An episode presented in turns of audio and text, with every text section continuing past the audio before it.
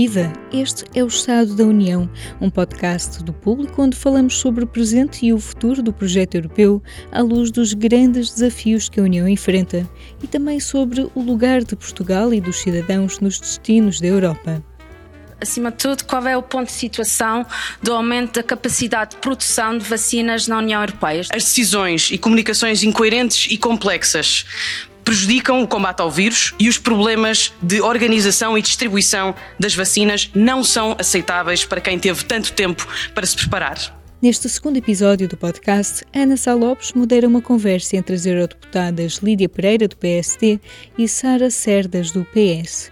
Ambas estão presentes na Comissão de Saúde Pública do Parlamento Europeu, de onde tem partido o escrutínio à estratégia europeia de vacinação e de combate à pandemia. Olá, Bem-vindos ao podcast do Estado da União. Esta semana vamos falar de vacinas e vamos falar, nomeadamente, do papel que o Parlamento Europeu teve neste processo, que é um processo em termos de saúde, mas um processo também da qual o qual está dependente da recuperação económica. Eu começo pela eurodeputada Lídia Pereira, eleita pelo PSD, para nos explicar um bocadinho como é que tem sido isto visto através do Parlamento Europeu. Portanto, mas isto está a correr bem, está a correr mal, na sua opinião? Bom, eu acho que aqui, ainda ontem tivemos a oportunidade de ouvir a comissária com a pasta da saúde, Stella Kiriakidis, na reunião do grupo do PPE, em que pôde prestar mais esclarecimentos relativamente àquilo que se passa atualmente com as dificuldades de, de fornecimento da vacina por uma das, das, empresas que o está a fazer, em particular a AstraZeneca, que não, não tem cumprido com aquilo que tinha sido acordado Uh, uh, e, e, até, enfim, plasmado em contrato. Uh, e, e, portanto, é claro que há duas há aqui duas ou três coisas que têm que ser uh, analisadas. Uh, uma delas é, uh, do ponto de vista contratual, as falhas que, que, estão a ser identificadas e que terão certamente consequências, até por, por, relativamente aos pagamentos que estão a ser a ser desembolsados e que, tinham sido acordados de forma faseada. Portanto, se há incumprimento por uma das partes, tem que haver consequências. O Parlamento Europeu não é como, enfim, como também como os próprios governos nacionais, nós não estamos muito confortáveis uh, com as notícias que têm vindo a, a público, porque uh, desde o primeiro momento que temos estado sempre empenhados ehm, na resposta à pandemia, Uh, nós temos trabalhado há um, há um ano para cá em várias frentes, porque é um problema sanitário, estamos, estamos a abraços com um problema sanitário de saúde pública, mas é também no fundo, uma crise económica e social. E, portanto, quanto mais se atrasar um, a vacinação, uh, mais dificuldade nós teremos de regressar a uma dita normalidade. Uh, e portanto uh, já passou um ano uh, e, e, e, com as notícias do, no final do, do ano de 2020 com a, com, com a descoberta da vacina houve aqui um, um horizonte de, de esperança renovada mas que agora com, com, estes, com estes sinais eh, erráticos de, de, de parte das, das, das empresas, uh, das, das, farmacêuticas que estão a, a, a produzir a vacina, uh, enfim, gera aqui alguma incerteza do ponto de vista até do cumprimento do calendário da vacinação dos, de, de, cada Estado-membro.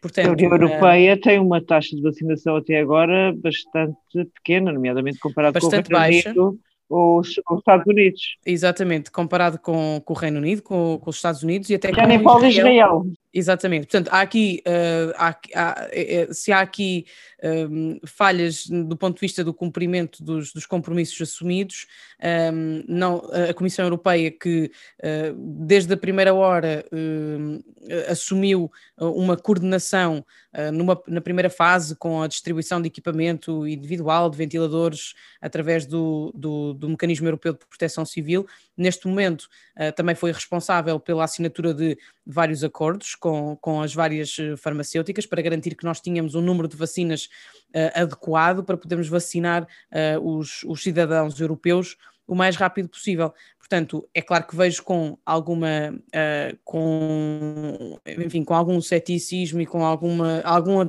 pessimismo até um, uh, relativamente às notícias que, que, têm, que têm vindo a público, uh, mas acho que isso não justifica ou não deve ser encarado como uma. A vacina não podia nunca ser encarada como o último uh, reduto, não é? Da nossa, da nossa salvação. E, portanto, um, a conquista da vacina ou a descoberta da vacina em 12 meses é uh, assinalável.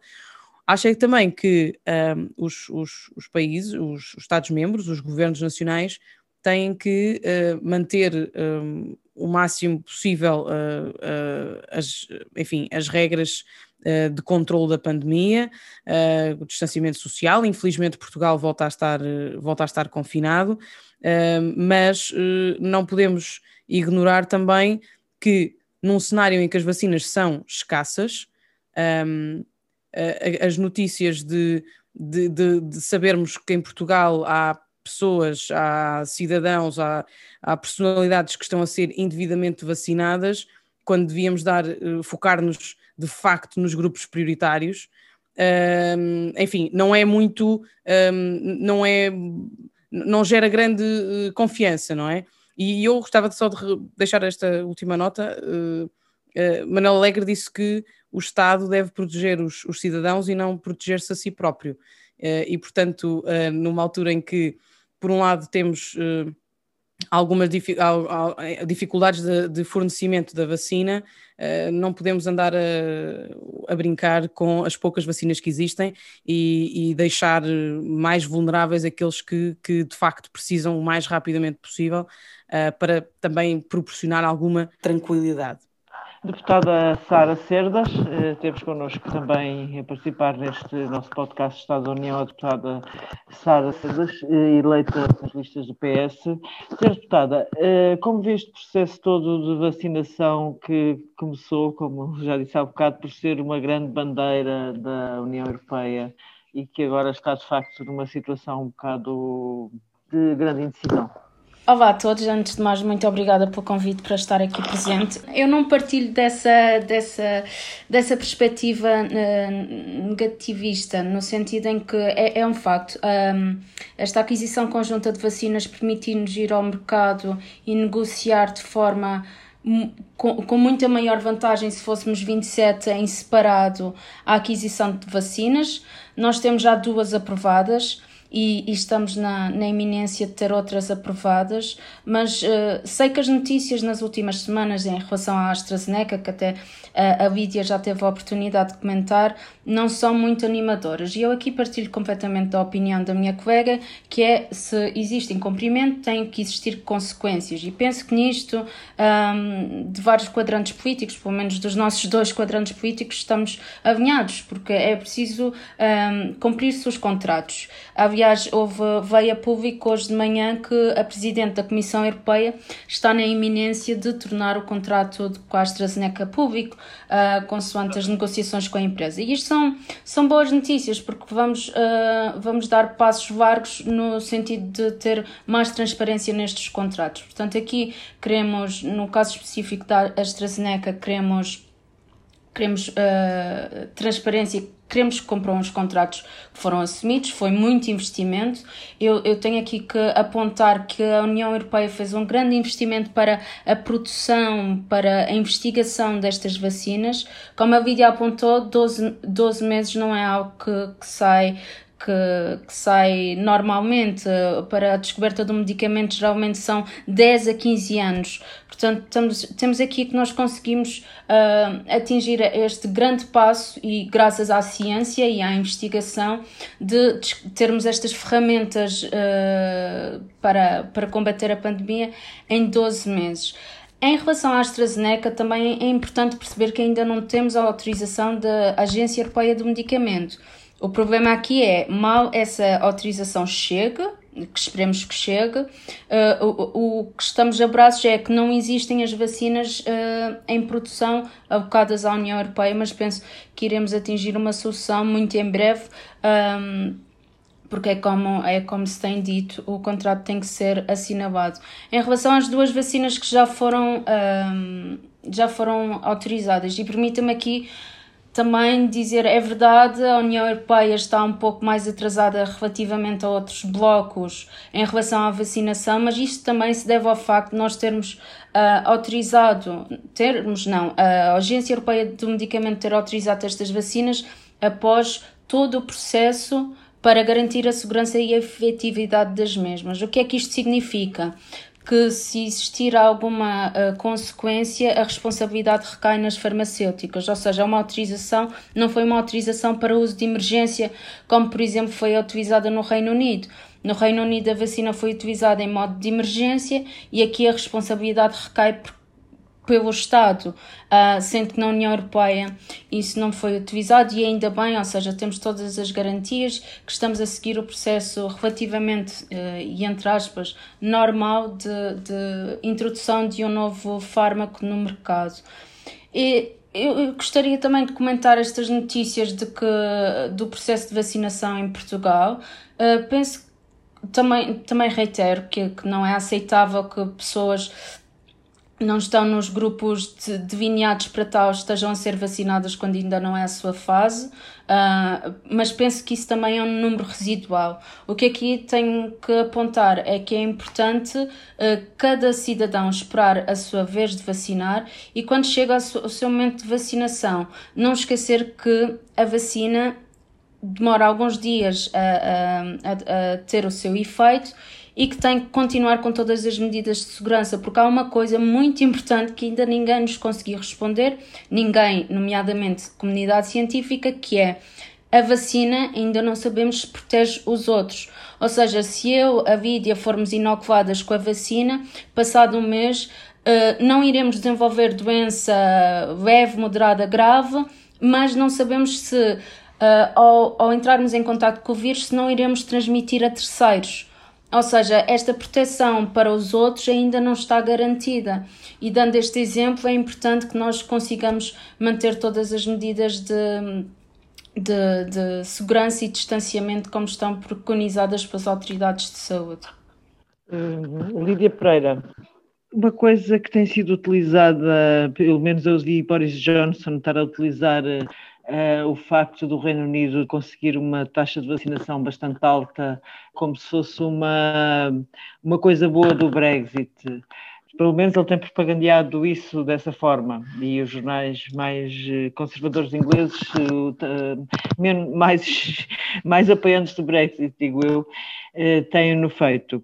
Uh, o que é que achas sobre isso? Acha que essa, essa questão pode estar a, a, virar um bocadinho contra a Europa ou contra o processo europeu?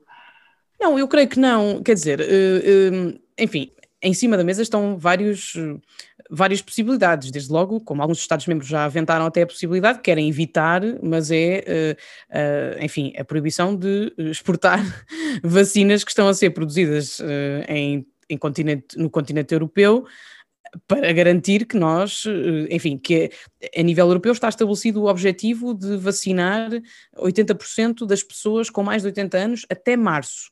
Um, e o mesmo se aplica aos profissionais de saúde, que o, a percentagem é a mesma, 80% até ao verão. Um, e, Portanto, o grande objetivo depois é, é pelo menos 70% da população adulta também até ao verão estar, estarem vacinados. E são metas ambiciosas. E, portanto, eu compreendo que do lado da União Europeia já começa a ser uh, considerada a possibilidade de enfim, de, de, de, de proibir uh, as exportações. Um, uh, agora, acho que não está em causa uh, o projeto europeu, bem pelo contrário. Não, não, não, eu não estava a falar do projeto europeu estar em causa. Não. Eu percebi, se isto fragiliza a atitude de, e, e o, o, compromisso europeu com um, o, o dossiê das vacinas. Eu creio que não, e, e eu gostava de reforçar também um, que sem o empenho total da União Europeia nos últimos 12 meses seja através do, um, da facilitação de recursos financeiros, um, seja através da partilha de conhecimento, eh, conhecimento entre a comunidade científica, entre os cientistas. Nós não teríamos conseguido um, a, a, a, vacina, em particular a Pfizer BioNTech, e portanto há aqui um grande empenho e há aqui um, um grande investimento da União Europeia que eu acho que até agora tem feito uh, um excelente trabalho. Um, na, na, na, primeira fase, uh, através do, da adaptação do, do, do, mecanismo europeu de proteção civil, acho que é assinalável. Depois, nesta fase final, de, final que ainda estamos longe do final, mas uh, durante o desenvolvimento da vacina. E, portanto, eu acho que as pessoas reconhecem um, que todos os esforços têm sido, que nós temos envidado todos os esforços para termos os resultados que foram possíveis até até dezembro. Agora, de facto, a velocidade de vacinação não está uh, a ser, não, não, não acompanha uh, com aquilo que nós, uh, com aquilo que seria o nosso, a nossa vontade, não é? Mas eu creio que todas, toda a segurança tem sido dada por parte da Comissão e toda a transparência até. Eu acho que isto é importante dizer-se porque numa, numa, num, num, tempo em que nós, uh, em que, enfim, nós vivemos muito na, na, incerteza, eu creio que a Comissão Europeia tem sido bastante transparente em, em divulgar toda a informação que, que considera uh, importante para as pessoas estarem informadas e saberem o que é que se passa relativamente às vacinas. Agora, eu, eu acho é que um, é, é, importante. Um, nós não, eh, enfim, temos aqui um certo obstáculo, não é? Eh, não, não, não estamos a vacinar à velocidade que desejávamos. Mas isso não significa que nas próximas semanas essa situação não se venha a inverter, porque, e se calhar a Sara também sabe explicar melhor do que eu, a, a questão de, da produção das vacinas e depois do próprio armazenamento das vacinas não é fácil. Eu não sei até que ponto é que isso não, não seja também um dos motivos uh, para o, o, atraso que nós estamos a, a verificar, não é? Um, agora, eu acho que há aqui um outro ponto, e eu não sei até que, uh, não sei se não, seria, não mereceria também reflexão, uh, é que nós em Portugal temos vários laboratórios que também estão a investigar a vacina e, portanto, um, eu não sei até que ponto é que, assim que seja possível, que esses laboratórios uh, também não possam começar a, a, a enfim, a, a, colocar, assim que sejam aprovadas, não é? E provada a eficácia das, das vacinas, que também não venham a ajudar na, na velocidade de, de, vacinação. E eu acho que, pronto, é, no fundo, é também uma palavra para os nossos cientistas, para os cientistas portugueses que estão empenhados, para as empresas portuguesas que estão empenhadas uh, nesta nesta, nesta contenda de, de, da descoberta de outras vacinas, que eu creio que pode também contribuir é, a certo momento para uma, uh, enfim, para nós conseguirmos imunizar o mais possível a população. Mas não tenho essa, eu acho que a Comissão Europeia, eu acho que as instituições europeias têm dentro do, das suas capacidades e das suas possibilidades, sendo o mais transparente possíveis uh, e que estão e que querem, tanto quanto nós, um, ehm, que possamos uh, vacinar o, maior número de pessoas no menor tempo possível. Deputada Sara Cerdas, já nos disse que não era assim tão pessimista, portanto, acredita que isto, apesar de alguns acidentes de percurso, ou alguns bastantes, isto pode vir a ser um sucesso e ajudar à retoma económica da Europa mais depressa do que enfim, o mais depressa possível. Sim, nós temos as tais metas que até foram, foram delineadas pela Comissão Europeia, ter 80% das pessoas com mais de 80 anos vacinadas até março e 70% da população adulta vacinada até ao verão são metas ambiciosas, como a Vidia aqui já explicou, é um processo muito, muito particular a, a distribuição das vacinas, porque é, é necessário garantir uma rede de frio e com a vacina da Pfizer ainda tem outras características, porque tem que ser armazenada a uma temperatura muito mais baixa do que as outras hum, vacinas que estão no nosso.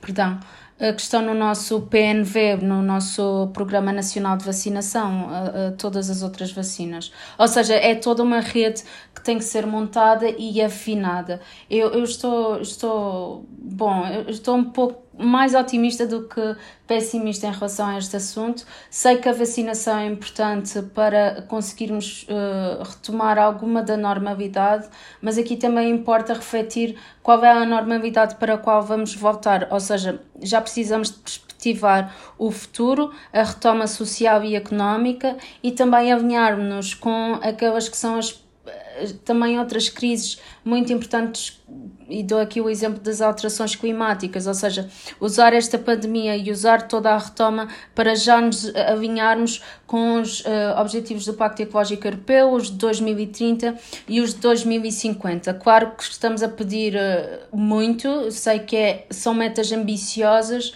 mas penso que, que temos condições para o fazer, estando no, no projeto europeu, estando na União Europeia e tendo agora acesso ao novo quadro financeiro plurianual e ao mecanismo de recuperação que foi delineado para isso. A vacina é, é, uma, é uma das respostas para a pandemia, mas a, a principal resposta continua a ser uma e só uma, que é o comportamento individual do cidadão. Só, esse, só, só assim é que nós conseguiremos proteger-nos aos nossos e aos outros. E, e é isso que também importa veicular porque mesmo com 70% da população vacinada até o verão, não nos podemos esquecer que estamos em pandemia, ou seja, já ultrapassou vários continentes um, do planeta e aqui também temos que perceber, uh, trabalhar também a parte da solidariedade global e de fazer com que estas vacinas cheguem aos países de baixo e médio rendimento, porque as notícias que nos chegam de outros sítios no mundo é que a vacinação ainda está muito atrasada. Nós tivemos que num dia foram dadas milhares de vacinas no, no continente europeu e nesse mesmo dia, nos países de baixo rendimento, foram apenas inoculadas 26 pessoas.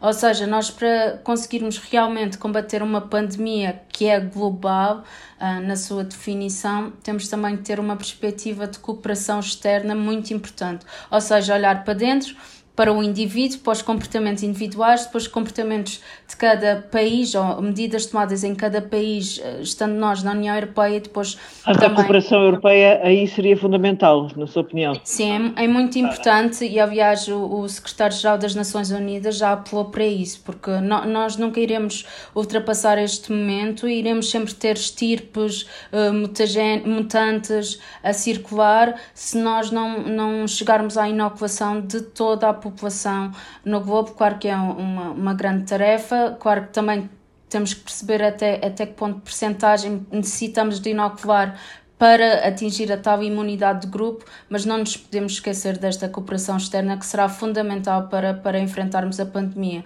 Ou seja, em, no verão perspectivamos que haja já o regresso de alguma normalidade, mas não está posta de parte uma, uma quarta vaga no, no próximo outono, uh, claro que aqui com outras consequências, mas é muito difícil fazer previsões porque é um vírus novo e é, e é uma pandemia pela qual a maior parte de nós ainda não tinha passado por nenhuma desta dimensão, a menos aqueles que está, tenham passado para, pela de 1918.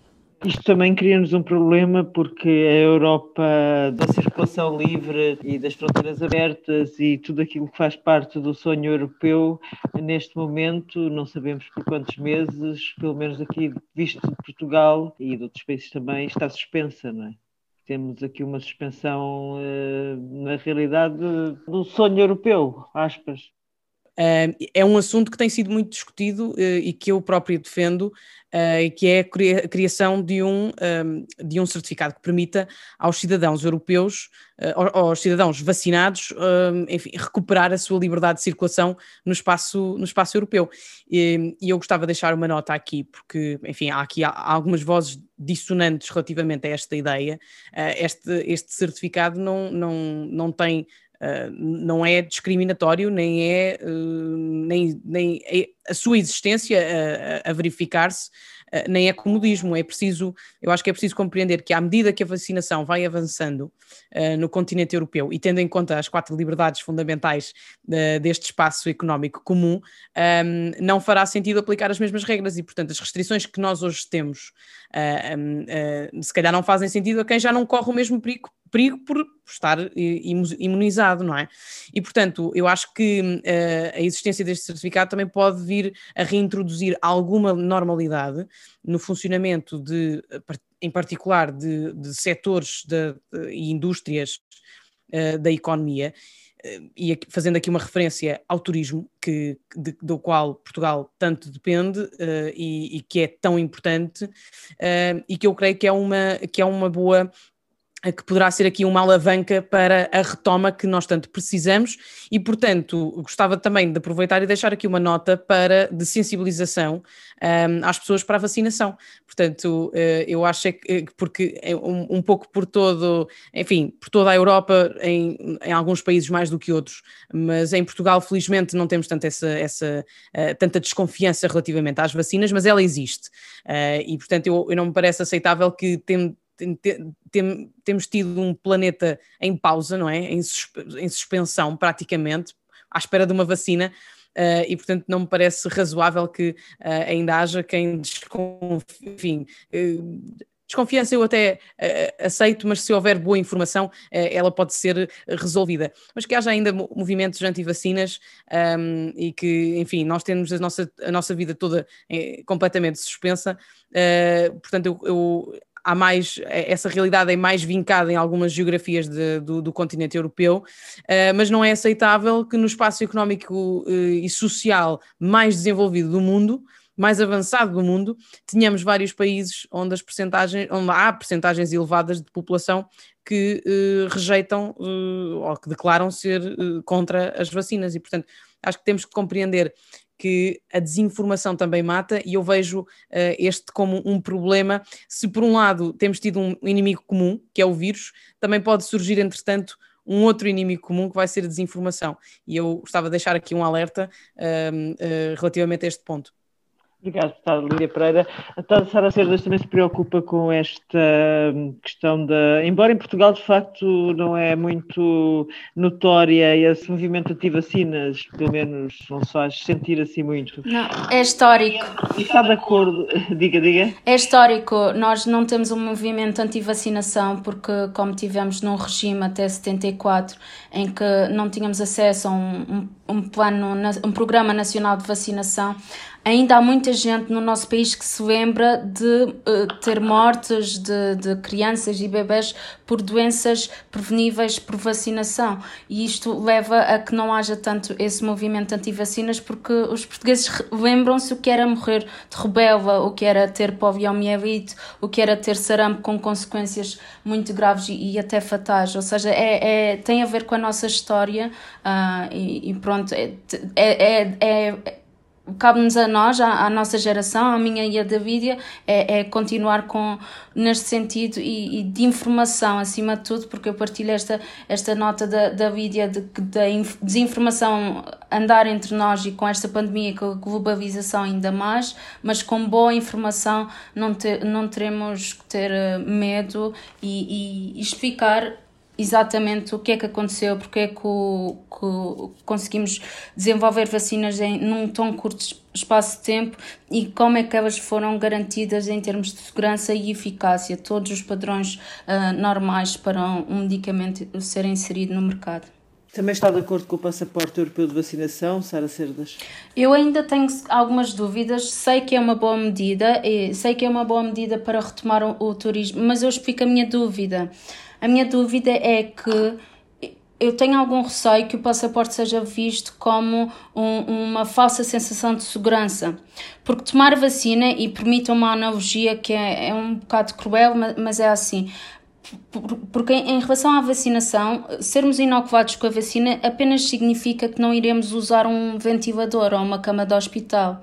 Nós ainda não sabemos se nós, se nós formos inoculados com a vacina, se vamos transmitir o vírus ou seja, se vamos uh, contribuir para a propagação uh, da doença do, do Covid-19. E daí a, a minha, a, alguma, algumas cautelas que eu tenho para, de modo a que não seja uma falsa sensação de segurança. Ok, estou vacinado, já posso ir à minha vida normalmente. E, e aqui relato um pouco o que já tinha dito anteriormente. Após a vacinação, importa também garantir algumas medidas de segurança e distanciamento que estão preconizadas, porque ainda não temos esta resposta. Mas eu sou favorável e, aliás, nós, já temos estes certificados, já são utilizados. De acordo com o Regulamento Sanitário Internacional, este certificado é usado para um, a vacina da, da febre amarela. Ou seja, é, já é um mecanismo que existe e o Regulamento Sanitário Internacional é subscrito por todos os países membros da Organização Mundial de Saúde. Portanto, é um mecanismo que já existe, mas penso que precisamos de mais dados para ver como é que iria funcionar. A minha cautela, a minha única reserva é a transmissão de uma falsa sensação de segurança para o, o utilizador e que leva a um afrouxamento de medidas individuais que depois irá uh, ter consequências para o coletivo. Mas eu sou favorável que exista este mecanismo, porque, tal como aqui foi apontado, para a retoma do turismo, para a retoma da circulação, também será importante ter, porque é diferente, por exemplo, eu chegar à Bélgica, não, não ter qualquer tipo de imunidade à doença e a qualquer momento posso ter que requerer uh, uma cama de, de cuidados uh, hospitalares que, que, é um recurso do país, não é? Mas por ser cidadã europeia tenho, tenho esse direito. E outro, e, outra, e outro assunto é eu vir a Bruxelas, vir à Bélgica e saber que. E, e, o governo belga saber, ok, esta é uma pessoa que não irá utilizar esta cama para este, para este intuito, para, para assistência à Covid-19. Por isso, tem, tem aqui várias nuances, não é, não é uma simples resposta de concordo, discordo, mas penso maioritariamente concordo, mas com algumas uh, nuances que ainda têm que ser respondidas e, e, e, e discutidas de forma a que seja o, o mais transparente possível. Muito obrigada, deputada Sara Cerdas, muito obrigada, deputada Lídia Pereira, e bem-vindas a este Estado da União e voltaremos a ver-nos com certeza mais vezes. Muito obrigada a quem nos ouve. Voltamos já a seguir ao intervalo.